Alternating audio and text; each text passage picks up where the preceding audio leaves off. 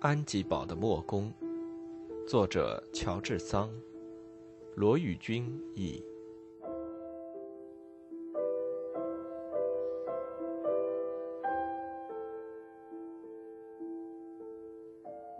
十一，农庄的午餐。布朗西蒙夫人存心要替他这位新认识的朋友的爱情事件帮一下忙。而且，他也知道这样做对于布瑞克南小姐没有什么危险。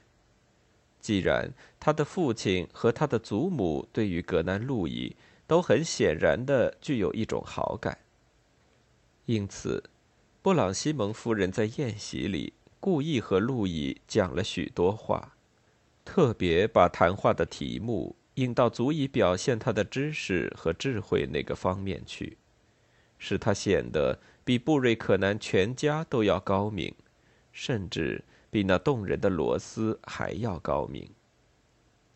他把农业当作一种自然科学，而不当作赚钱的门路；把政治当作为人类追求幸福和正义的一门学问，甚至在宗教、道德各方面，格南路易也都有他自己简单的，但是正确的、高尚的见解。这一切都说明他通达事理，思想敏锐，品质高贵。他所具有的这些美德，在农庄上从来没有人发掘过、赏识过。布瑞克南这一家人，平常谈话的材料总是极端庸俗，尽管费了许多精神，说来说去，无非是一些毫无口德的诽谤邻居的话。格南路易既不喜欢随声附和，也不喜欢说那种刻薄话，因此他在田庄上平常总是很少说话，从来也没有表现过他的才能。布瑞克南看不起他，总说他是个傻子，和一般生得漂亮的男子往往都是傻子一样。罗斯总拿他当作又胆怯又爱生气的一个情人。也就是说，又爱跟他斗嘴，可又胆小。他虽然夸奖他有一副好心肠，却不能够原谅他没有一个聪明劲儿。大家看到布朗西蒙夫人老是爱和他一个人讲话，起初感觉有些惊异，一直到他跟他谈的那么高兴，使他忘记了罗斯在他的跟前。忘记了罗斯的母亲对他的反感的时候，大家看见他讲的那样动听，更是感觉惊奇了。布瑞克南先生已经有五六次不怀疑莫公对他女儿的爱情，便很亲切的听他讲话，在大为惊奇之下，于是向桌上一击，叫道：“你知道这么多的事情呀？你真奇怪。”你这都是从哪儿调来的呢？这算什么？从河里呗。格南路易快活的回答道。布瑞克南太太看见他不喜爱的人居然得到了成功，郁郁不乐的沉默下来。他打定主意，就在当天晚上要告诉布瑞克南先生，他已经发现。或者感觉到这个乡巴佬对于他的小姐怀着爱情。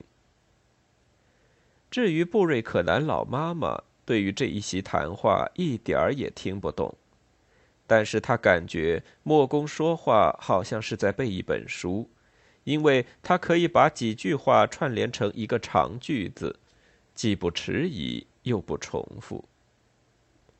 罗斯好像没有听他讲，可是。他没有漏掉一个字儿，他的眼睛不由自主的老是停在格南路易的身上，在那里，马塞尔还没有注意到第五位布瑞克南，那是布瑞克南老爹，像他的老婆一样穿的是乡下人的衣服，胃口很好，不讲话，好像也不大用心思，他差不多是又聋又瞎。看起来完全像是一个傻瓜的样子。他的老伴像领着小孩一样把他带到桌边来，他不断的照顾他，给他添菜，给他针灸，还为他掰下面包的软心，因为他没有牙齿。他的硬化了的、没有知觉的齿龈，只能嚼碎最硬的面包壳。他不对他说一句话，因为他知道那是白费事。可是当他坐下来的时候，他使他明白，因为有布朗西蒙夫人在座，必须要把帽子脱下来。他听从了指挥，好像不知道为了什么原因。可是转眼间，他又把它戴上了。按照地方上的习俗，他的儿子也自由的戴上了帽子。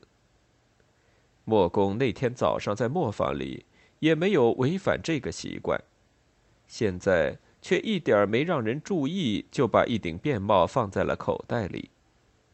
他怀着两种心情：一方面是在马塞尔的面前所引起的对于妇女的尊敬；另一方面是在他生活里第一遭害怕把自己表演成轻佻的少年。布瑞克南先生虽然称赞这个大个子磨面人的知识。把他叫做漂亮的、能说会道的人，可是对于一切事情却有他自己的另一套见解。在农业方面，他以为没有什么新的方法可以实验的了，科学家也从来没有过什么新的发现。即使有人想革新，结果总是要失败的。自从世界成了世界，一直到今天这一天，大家总是这样做。绝对没有人能够做得更好一些。好，莫公说。可是最初像我们今天这样耕种的人，那些把牛架在车上开垦播种的人，他们做的不都是新鲜事儿吗？那么人们很可能出来阻止他们，说一块从来没有耕种过的土地绝对不会肥沃起来的，对不对？正如在政治上，嘿，布瑞克南先生。如果一百年以前有人对你说你不需要缴纳十一税和其他的租税，有人对你说修道院要被废除，得了得了，固然我不会相信有这种事，可是既然它已经发生了，就说明它是应该发生的。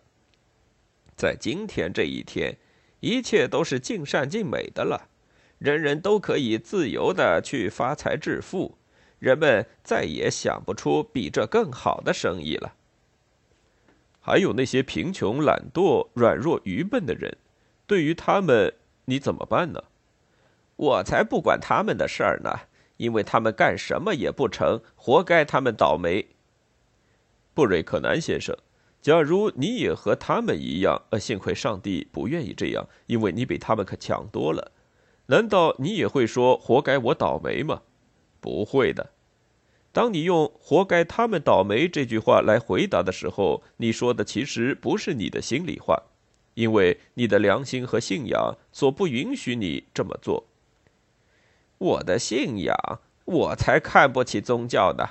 我想你和我也一样。我看得清楚，他是要想恢复他旧的势力，但是我一点儿也不为这个而担忧。我们的神父是一个好人。呃，我不反对他。如果他是一个顽固的教徒，我就叫他滚蛋。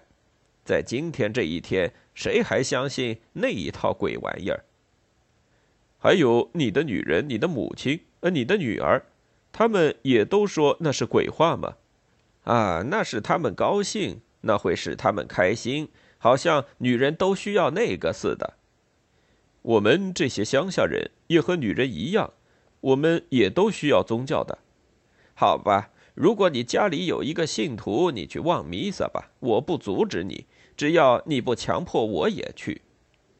可是将来可能有人会强迫你的。如果我们现在的宗教再变成狂热的信仰，和往常一样，又成为那么厉害的残暴势力，难道说他一个铜子儿也不值，我们就让他垮台了吗？我。我可以不要宗教吗？既然像我们这样的人绝对需要一种宗教，那么我们应当有的便是另外一个宗教了。另外一个，另外一个，啊真见鬼！你想的可太远了。呃，要不你自己造一个吧。我想要的那一个是能够阻止人们互相憎恨、互相畏惧、互相损害的一种宗教。嘿 那还真是个新鲜事儿呢。我也想要一个，我的佃户夜晚便不会再偷我的麦子，我的长工每天吃饭的时间也用不了三个钟头。那是完全可能的。只要你的宗教能够使他们的生活和你自己的生活一样幸福，格南路易，你有真正的宗教在你的心里，马塞尔说道。说的真对，那些话，罗斯情不自禁的说道。布瑞克南先生不敢再争辩下去了，他极想博得布朗西蒙夫人的信赖，不愿意使他对他有不好的印象。格南路易看见罗斯那种激动的神情，用充满热情的眼睛望着马塞尔，好像对他说：“我谢谢你。”太阳低了下去，这顿丰盛的午餐快要结束了。布瑞克南先生在一阵大吃大喝之后，沉重的倒在他的椅子里，准备舒舒服服的享受他那特殊的快乐。便是喝那加上烧酒的咖啡和各种里古尔酒，足可以消磨掉下午的两三个钟头的时间。布瑞克南本来打算留下格南路易来陪伴他，他却离开了桌子，准备要走了。布朗西蒙夫人走去接受他的仆人们的告别，并且算清了他们的工资。她把写给她婆婆的信交给他们。再把墨公叫到身边来，把他写给亨利的信托付给他，请他亲手送进邮局。放心吧，他说，好像知道那里面有些秘密。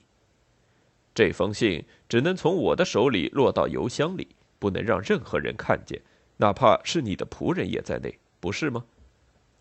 谢谢我的好路易。谢谢吗？那应当是我。应该双膝跪下来像你那样说，罢了，你还不知道我是怎样的感激你呢。我要从我家门前走过，在两个钟头以后，小方松便会来到你的跟前。他比这里那个肥胖的苏奈特要干净些，要听话些。路易和拉比尔离开以后，马塞尔想到一个人留在这里，要听凭布瑞克南一家人的摆布。精神上有一些不安。他越来越烦恼，牵着爱德华的手，走到草原的那边一座小树林里去。那时，天还很亮，太阳刚落在老寨子的后面，把宝寨高塔庞大的黑影投射得很远。可是马塞尔还没有走得很远，罗斯就追了上来。这个少女对于他有热情的依恋，她的可爱的面孔在布朗西蒙夫人这时候的眼睛里是唯一的愉快的对象。我愿意有荣幸陪伴您到养兔林里去，那少女说道：“那是我心爱的地方，我相信你一定也会喜欢那儿的。不管去哪里，只要有你陪着，都会让人愉快。”马塞尔回答道，亲切的把自己的手臂挽在罗斯的手臂里。古老的布朗西蒙贵族的院囿在革命时期就荒废了，从此以后便被浩荡流水的生蚝和用树丛编成的藩篱包围起来。盛装的罗斯以一个少女急躁的心情，不当心的走过去。把他罗衣上的一点装饰撕落下来，留在篱笆那里。老橡树旧日的断桩上又盖满了新枝，养兔林已经成了密茂的幼树丛。在那里，偶尔有几株逃避掉斧头的大树，好像可尊敬的祖先，像无数新生的后代伸出他们多节有力的胳膊一样。悦目的林间小径。因岩石上天然的阶梯显出高低曲折的景象。在不高的、而却浓密的树枝的荫蔽下蜿蜒起伏。这林子带着一种神秘的气氛，人们可以偎依着情人的手臂，在那里自由的徘徊。马塞尔赶快驱走了使得他心跳的这个念头，听着栖息在这荒凉幽静的林子里的夜莺、红雀和乌鸡的歌声，坠入幻梦似的遐想。在树林的边沿上有一条蔓草杂树还没有清洗的唯一的大道，他们便从那里走进了林子。马塞尔倚傍着罗斯，爱德华在他们前面跑跳。忽然间，孩子停住了脚，退了回来，面色变得迟疑、严肃而且苍白。你看见了什么？习惯了他的心里的母亲问道。看见他又害怕又好奇，不知如何是好。那边，那边有一个丑陋的女人。爱德华回答：“一个人可以是丑陋的，但同时可以是善良的。”马塞尔回答道：“拉比尔就是个好人，但是他一点也不好看。”啊，拉比尔也不难看呀，爱德华说道。他也像别的孩子一样称赞他们所喜爱的对象。把手给我，我们一起去看看那个丑陋的女人吧。不，不要去，这是无用的。罗斯带着愁苦和困窘的态度说道，可是他没有现出丝毫的恐惧。我没有料到他在这里。我要是爱德华习惯于克服恐惧。马塞尔细声的回答他。罗斯不敢阻止。马塞尔向前跨上一步，但是当他走到大路的中间，他也停住了脚步。对于这个慢慢的向他走来的奇怪的人物，发生了一种惊恐的情绪。安吉堡的墨宫，作者乔治桑，罗宇君译。